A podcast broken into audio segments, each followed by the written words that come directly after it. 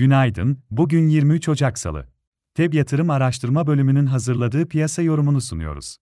Amerika borsasında teknoloji rallisi sürüyor. Hafta başında Amerika endeksleri yeni rekor seviyeleri test etti. S&P 500 endeksi %0.22, Nasdaq endeksi %0.32 yükseldi. Avrupa borsaları da haftaya pozitif başlangıç yaptı. Bu sabah da yurt dışı borsalar genelde olumlu tarafta hareket ediyor. Japonya Merkez Bankası beklentilere paralel politika faizinde bir değişikliğe gitmedi, yapılan açıklamada enflasyon hedefinin sürdürülebilir şekilde yakalanma olasılığının yükselmeye başladığı belirtildi. Asya borsaları genelde pozitif açıldı, Nikkei endeksi 1990 yılından bu yana en yüksek seviyeleri test etti.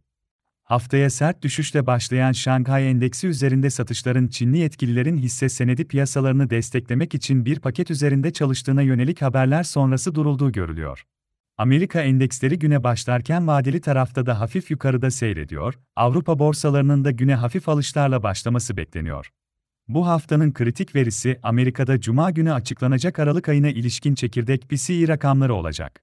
Amerika'da bugün haftalık Redbook perakende satışlar ve Ocak ayı Richmond Fed imalat endeksi açıklanacak.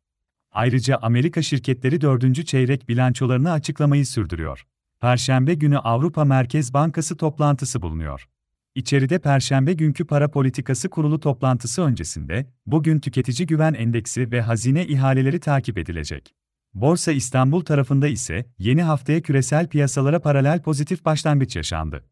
BIST 100 endeksi günü %0.17 yükselişte 8010 seviyesinde kapadı.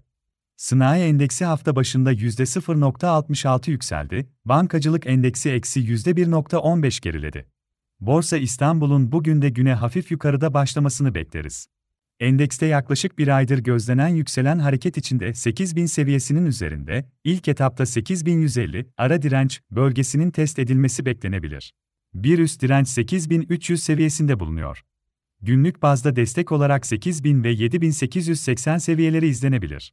Hisse tarafında ise teknik olarak AGESA hayatta göstergeler kuvvetleniyor, hissede 20 günlük hareketli ortalama seviyesinin üzerinde kısa vadeli yeni bir yukarı momentum yakalanabilir. Tofaş fabrikada göstergeler olumluya dönüyor, hissede düzeltme sonrası yeni bir yukarı hareketlenme beklenebilir.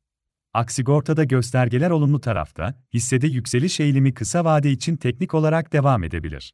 Hisse olarak ayrıca endekste yükselen hareket içinde teknik olarak kısa vadeli alım yönünde Aselsan, Biotrend Enerji, Boğaziçi Beton, Çimsa, Enerjisa, Ford Otosan, Galata Wind, İş Bankası C, Koç Holding, Petkim, Türk Hava Yolları, Yapı Kredi Bankası hisselerine de bakılabilir.